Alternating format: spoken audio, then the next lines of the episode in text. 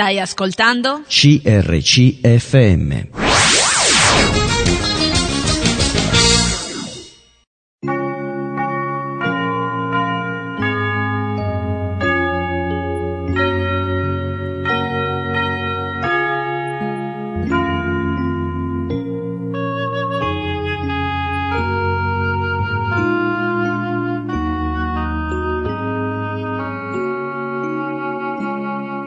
In ogni città, alla domenica, gruppi di credenti si riuniscono per lodare il Signore, condividere le proprie esperienze e ascoltare la sua parola, con espressioni diverse da luogo a luogo.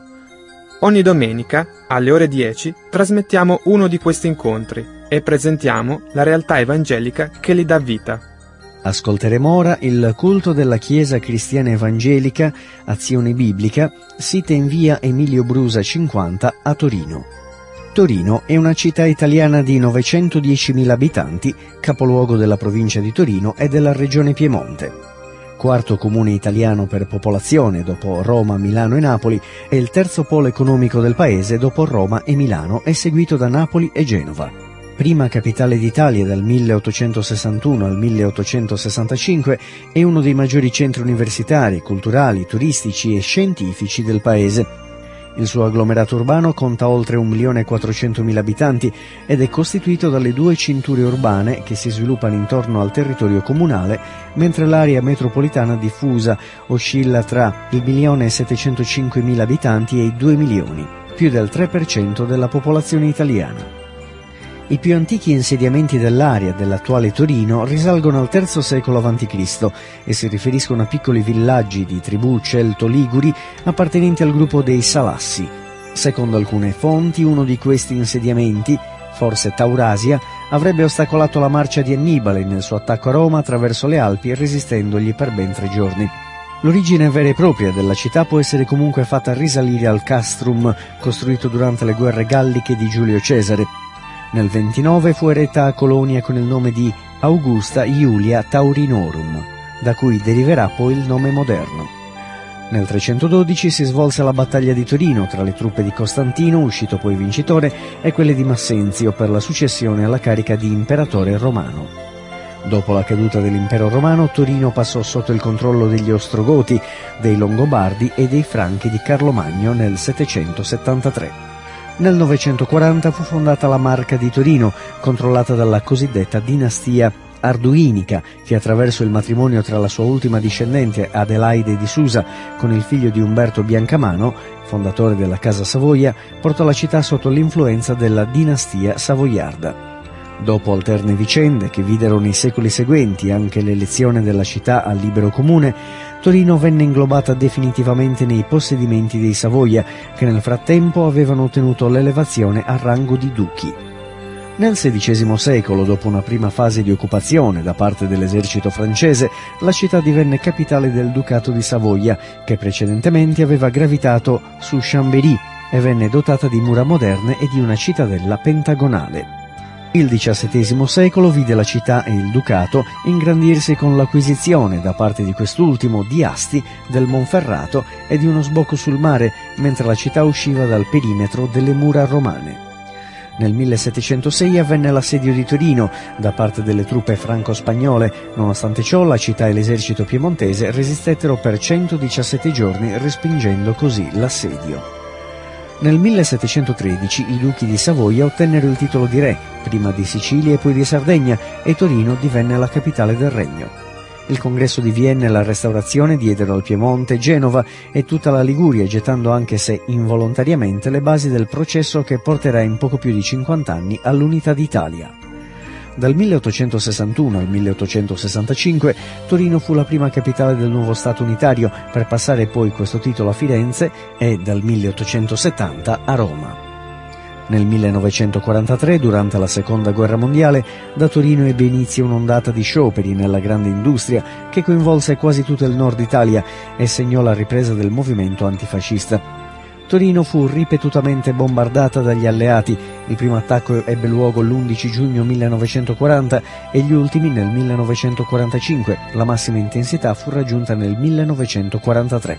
Il 25 aprile 1945 i partigiani entrarono a Torino ponendo fine alla occupazione nazifascista. Dopo il secondo dopoguerra Torino fu il simbolo della crescita economica dell'Italia, tanto che riuscì ad attirare migliaia di migranti dal sud dell'Italia per via delle richieste di manodopera negli stabilimenti automobilistici.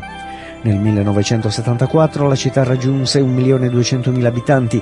Il numero di immigrati fu tanto consistente che l'allora sindaco Diego Novelli definì Torino la terza città meridionale d'Italia per popolazione dopo Napoli e Palermo.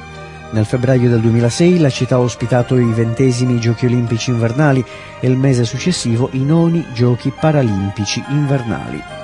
Ascolteremo ora il culto della Chiesa Cristiana Evangelica Azione Biblica sita in via Emilio Brusa 50 a Torino.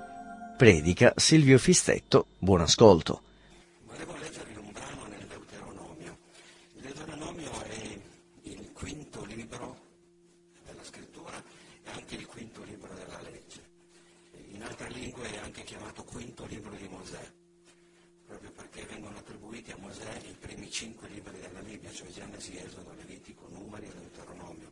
Genesi racconta l'inizio, così come lo dice il termine Genesi.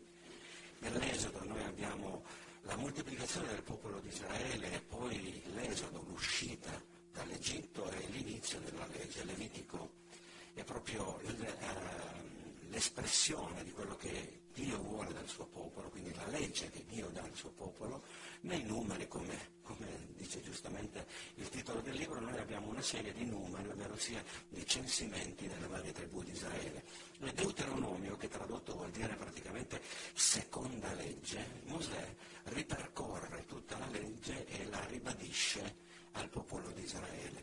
E, poco tempo prima, non so quanti attimi, minuti o giorni prima della sua morte, proprio alla fine, le ultime parole di Mosè, eh, Mosè dice quello che io vado a leggervi questa mattina e noi cercheremo di portare questa, questo versetto che leggeremo ai giorni nostri, eh, sapendo che il Signore ci ha dato non una legge da osservare, ma ci ha dato un sacrificio da accettare.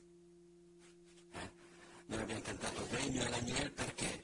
Perché l'agnello di Dio che toglie il peccato dal mondo. Noi abbiamo questa mattina ricordato le sue sofferenze, il suo corpo che è stato dato, il suo sangue che è versato, un sangue che ha siglato una nuova alleanza con il nostro Dio.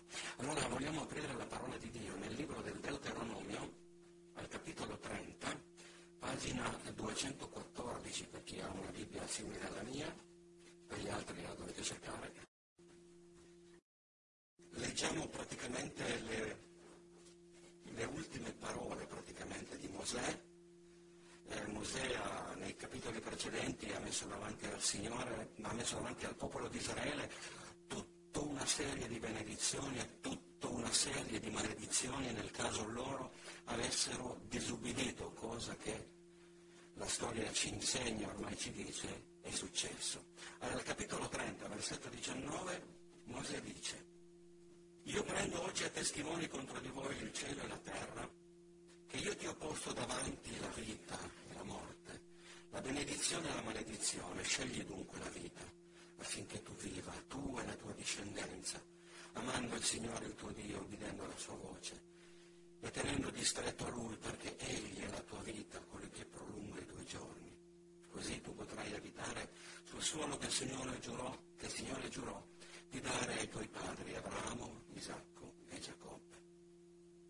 Io ho posto, prendo oggi a testimone innanzitutto il cielo e la terra, e due testimoni che non sono allo stesso tempo visibili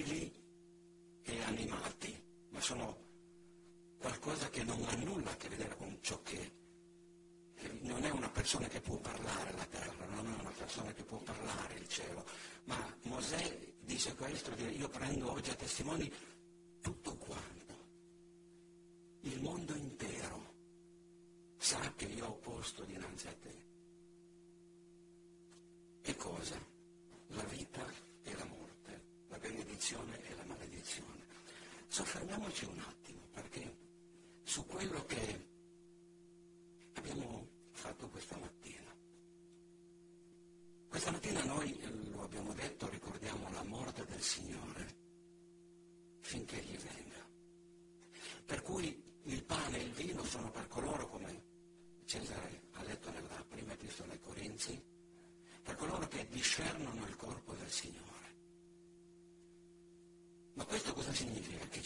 anche coloro che non lo discernono, ovvero che non comprendono il termine discernere, ovvero che non lo accettano. E questa è la parte, quindi noi vediamo che nel Nuovo Testamento, e adesso vado a leggervi un, capi, un versetto che probabilmente non è neanche necessario leggerlo perché lo conosciamo tutti a memoria, Giovanni capitolo 3 versetto 16. Guai a chi non lo conosce a memoria, io potrei dire, eh? poiché Dio ha tanto amato il mondo che ha dato il suo unigenito figlio affinché chiunque crede in lui non perisca ma abbia vita eterna. Vedo che molto bene, molto bene. Ma innanzitutto da notare in questo versetto è il verbo. Chiunque crede in lui abbia, non avrà. Innalziamo il nostro grazie a Dio perché io ho, non avrò la vita eterna. La vita eterna è un benessere, è un possesso presente, già da ora. Io ora ho ricordato ciò che ha fatto il Signore per me e ciò che ha fatto il Signore per me mi dà ora la vita eterna. Non avrò, io ora ho la vita eterna. Riprendo Giovanni, capitolo 3, per leggere però un altro versetto. Perché lo stesso capitolo, al capitolo 3, c'è scritto una cosa importante, chi crede nel figlio ha vita eterna. Chi invece rifiuta di credere non vedrà, e questo è futuro. Eh, non so se notate l'L. Chi crede ha. Ora, chi non crede non vedrà, ma l'ira di Dio rimane sopra di lui.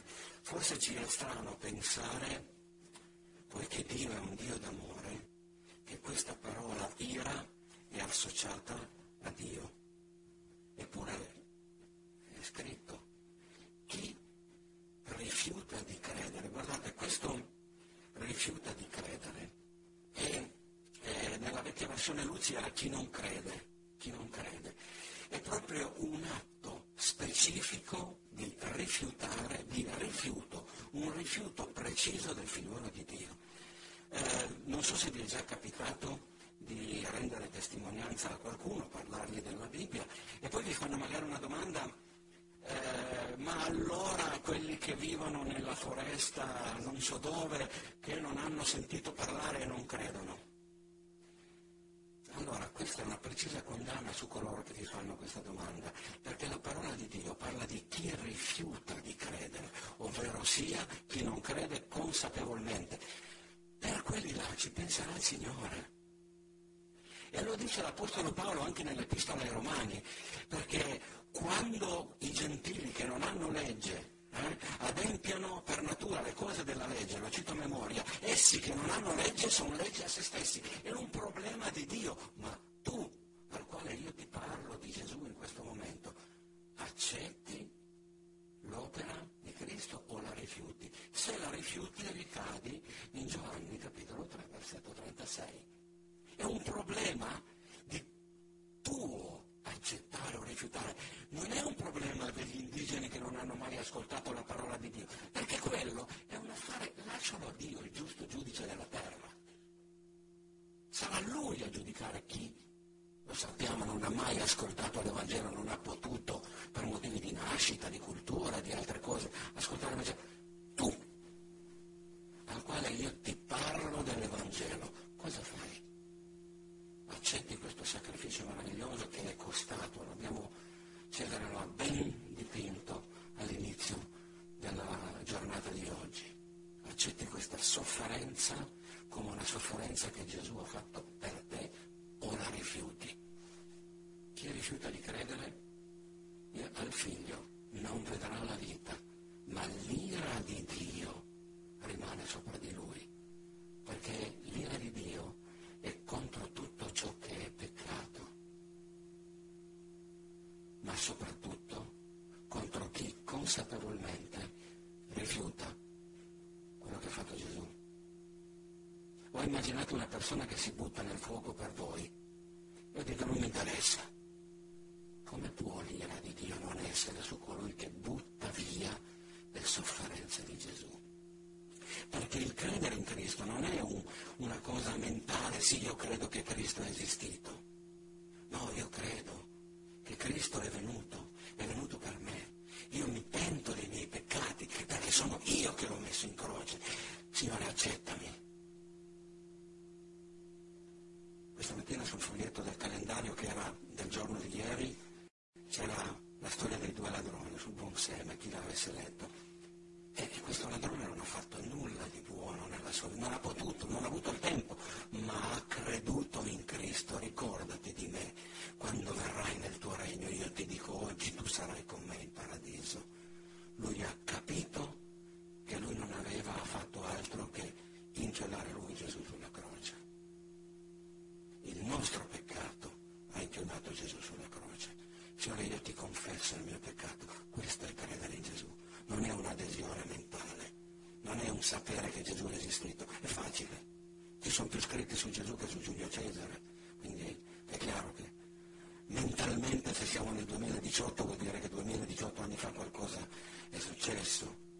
Storicamente lo sappiamo, ma credere in Gesù significa consapevolmente confessare i propri peccati, pentirsi e accettare questo sacrificio meraviglioso che Lui ha fatto per noi. L'atto volontà, volontario dell'incredulità non è uguale al non credere per ignoranza. La scrittura è chiara in questo, dobbiamo essere ben chiari. È il non credere consapevolmente. Pietro diceva una cosa sua, in una sua epistola, quando parlava della pietra d'inciampo. Per voi che preziosa, ma per gli increduli, attenzione, la pietra che i costruttori hanno rigettata. Teniamo bene a mente queste parole. È diventata la pietra angolare, la pietra d'inciampo, un sasso di ostacolo. Essi, essendo disubbidienti, inciampano nella parola. E a questo sono anche stati destinati. Una, una un rigetto preciso della parola di Dio. Torniamo, torniamo a, a Mosè. Io ho posto dinanzi a te la vita e la morte, la maledizione e la benedizione. Prendo testimoni contro di voi il cielo e la terra.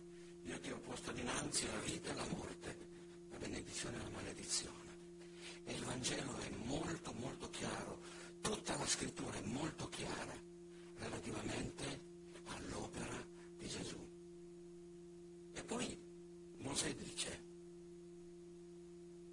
scegli dunque. Ah.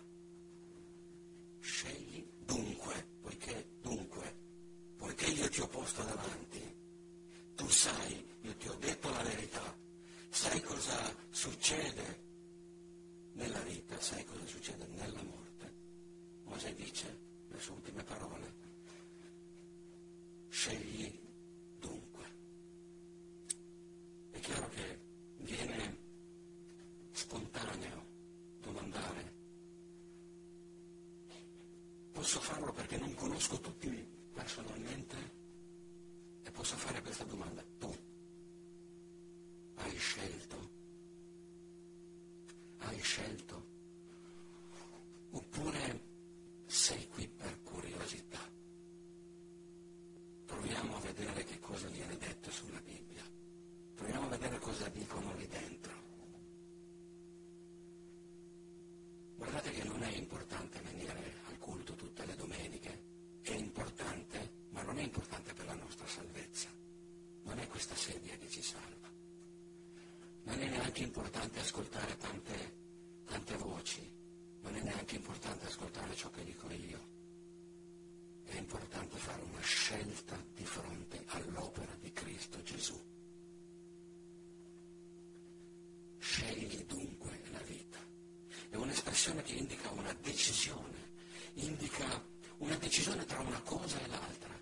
Signore, accetto il tuo sacrificio, voglio far parte questa alleanza che tu hai siglato con il tuo sangue e della quale io non ho siglato. Più volte abbiamo detto che un patto a volte c'è una doppia firma, no? Qui, qui c'è una sola firma, che è la firma di Gesù. Una firma nel suo sangue. Noi non abbiamo fatto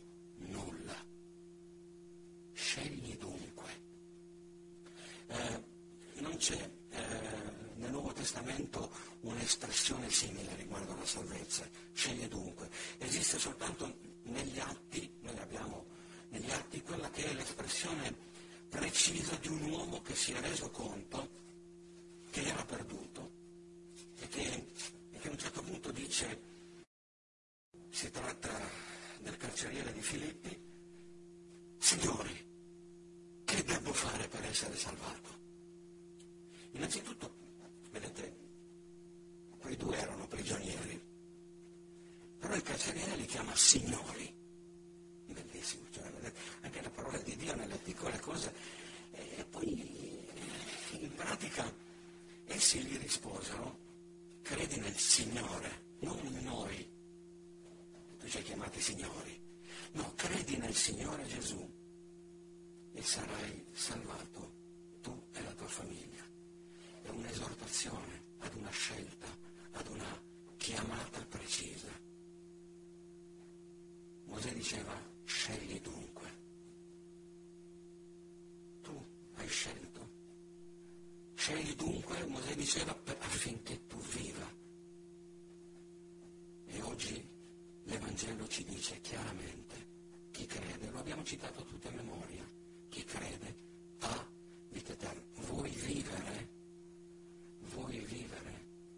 Allora c'è un solo modo, accettare l'opera di Cristo Gesù. È, è una situazione, è una scelta che si pone dinanzi a coloro che sanno. Quindi se qualcuno mi dice cosa, cosa succederà a coloro che non hanno mai sentito, è un problema di Dio. Tu cosa scegli? La parola di Dio esorta oggi e esorta ancora oggi, finché gli venga, abbiamo letto, finché gli venga. Esorta chi ascolta e chi viene a conoscenza del piano di Dio ad accettare l'Evangelo. L'Apostolo Paolo eh, in Romani dice questa bellissima frase, potrei citarlo a memoria ma preferisco leggerlo, Giustifi- 5.1. Giustificati dunque per fede abbiamo pace con Dio per mezzo di Gesù Cristo nostro Signore. Sono tutti gli effetti della giustificazione, infatti il, cap- il capitolo 5 inizia proprio con questo titolo, gli effetti della giustificazione ottenuta per fede. Romani 5.1. Scegli la vita affinché tu viva. La scrittura ci esorta ad accettare il sacrificio di Gesù per la vita. Ma eh, ricordiamo tutti che cosa ha scritto l'Apostolo Paolo in 1 Corinzi. 1 Corinzi 15.32, lo cita a memoria. Ma se i morti non risuscitano, mangiamo e beviamo perché domani morremo. Ma a che serve? A che serve? Se i morti non risuscitano, se io mi affanno e mi affatico, ricordate c'è anche una parabola nella quale Gesù dice in Luca 9:25, nella quale Gesù dice a che giova all'uomo aver guadagnato tutto il mondo se poi perde l'anima sua. Allora che giova avere in questa vita tutto quello che noi vogliamo quando poi nel letto di morte siamo coscienti di perdere tutto? È gravissimo, è gravissimo. Che giova all'uomo, cioè che cosa ha in tasca l'uomo dopo aver guadagnato tutto il mondo? Morire e lasciare tutto. Sono state ritrovate nelle tombe degli egizi no? le cose che venivano messe dentro, no? perché pensavano che fossero utilizzate poi nell'aldilà. Eh? Voi potete andare a trovare nelle tombe, cioè, hanno trovato il grano, le... è rimasto tutto lì, sicuramente. Perché di fronte a Dio non possiamo vantare nulla di ciò che abbiamo su questa terra. Una cosa sola possiamo viene dinanzi a Dio. O Gesù Cristo come mio avvocato. Sì, è vero. Perché chiunque crede ha vita eterna. Affinché scegli dunque la vita, la vita affinché tu viva. Scegli la vita affinché tu viva. Perché se i morti non risuscitano, ha ragione Paolo, mangiamo e beviamo perché domani morremo. E lui ha citato qui un, un poeta dell'epoca che diceva appunto queste cose. Qual è? Domanda. Lo scopo della mia vita, della tua vita. Perché vivi? Perché viviamo? Cosa abbiamo scelto? Cosa hai scelto? Scegli dunque la, la vita affinché tu viva la tua discendenza amando il Signore. E qui mi devo fermare. Mi devo fermare perché mentre scrivevo, io vi dico la verità, mentre scrivevo mi è venuto in mente ciò che Gesù dice in Giovanni, capitolo 21, versetto 15, la prima volta, a Pietro. Mi ami tu. Mi ami tu. È così facile a volte dire, è così facile esprimerlo in parole. E tra l'altro, eh, adesso qui non voglio entrare nella questione della lingua, Gesù usa due volte il termine agape, Pietro usa il termine fileo, non entriamo, sarebbe, sarebbe oggetto di uno studio biblico più approfondito, ma non voglio entrare nell'argomento. Scegliere la vita affinché tu viva amando il Signore.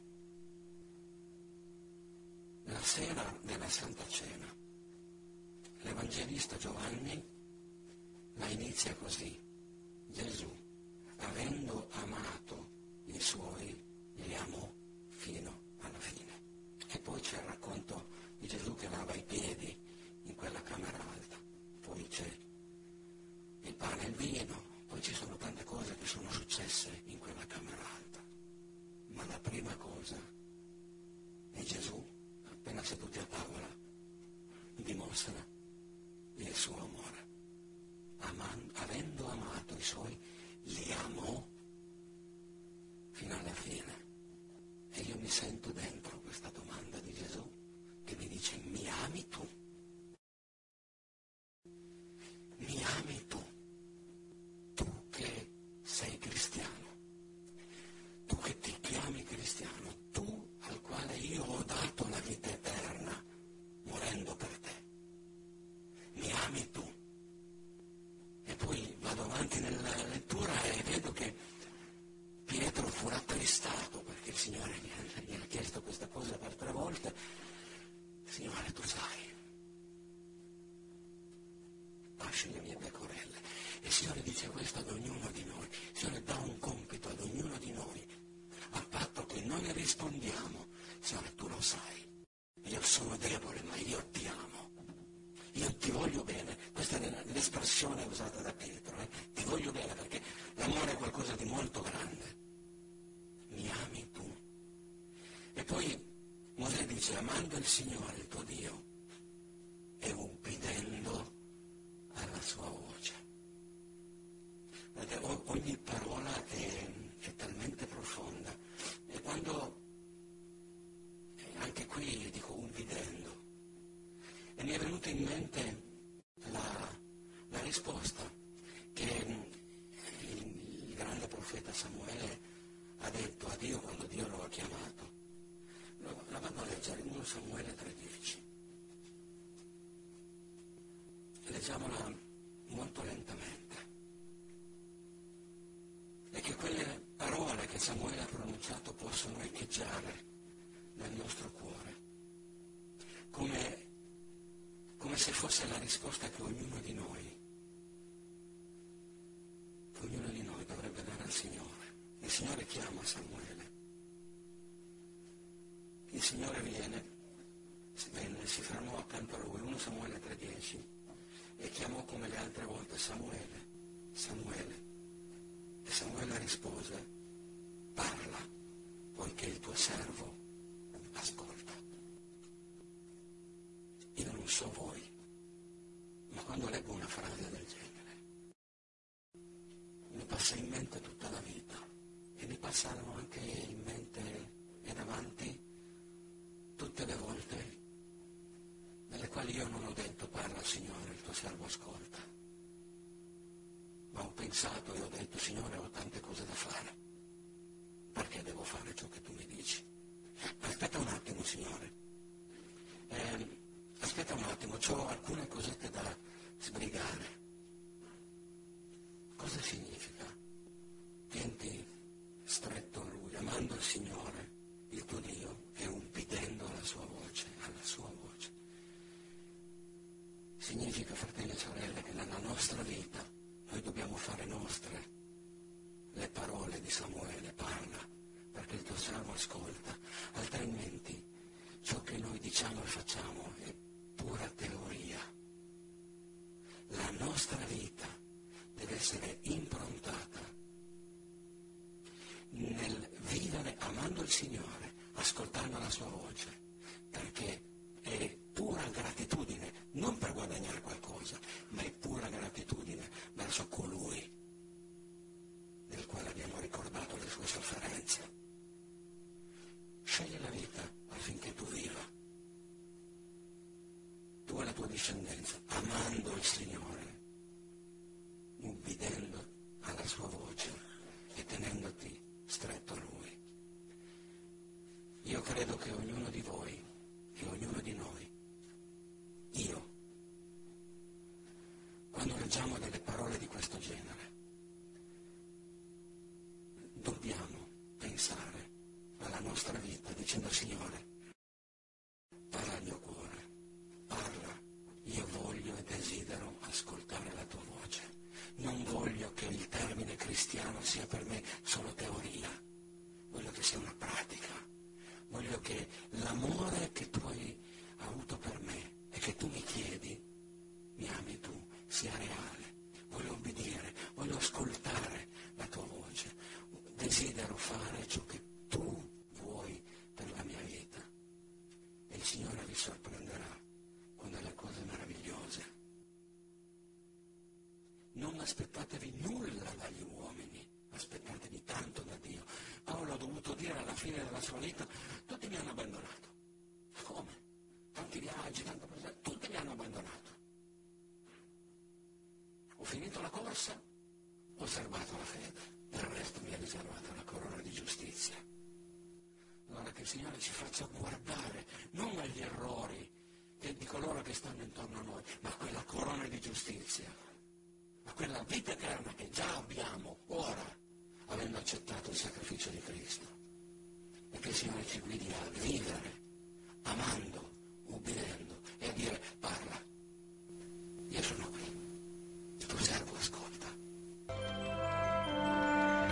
Avete appena ascoltato il culto della Chiesa Cristiana Evangelica Azione Biblica, sita in via Emilio Brusa 50 a Torino. La Chiesa Cristiana Evangelica si riunisce la domenica con il culto di adorazione alle ore 9.45 e il mercoledì la riunione di preghiera invece è alle ore 18. Per contatti si può telefonare al 349 96 05 494, ripeto 349 96 05 494, oppure scrivere una mail a ddzolfi-tiscali.it. Vi auguriamo un buon proseguimento nell'ascolto dei nostri programmi.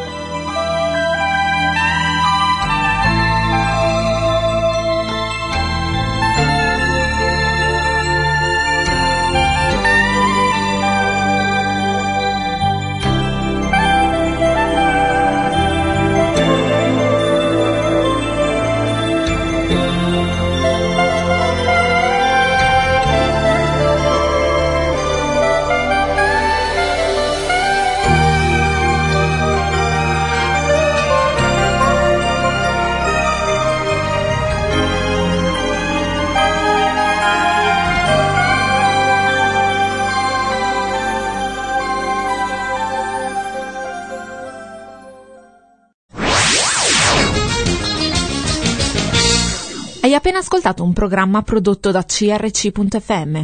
Se hai apprezzato quello che hai ascoltato, considera di sostenere il tuo programma preferito. Visita il sito www.crc.fm e ricorda, il tuo sostegno è prezioso.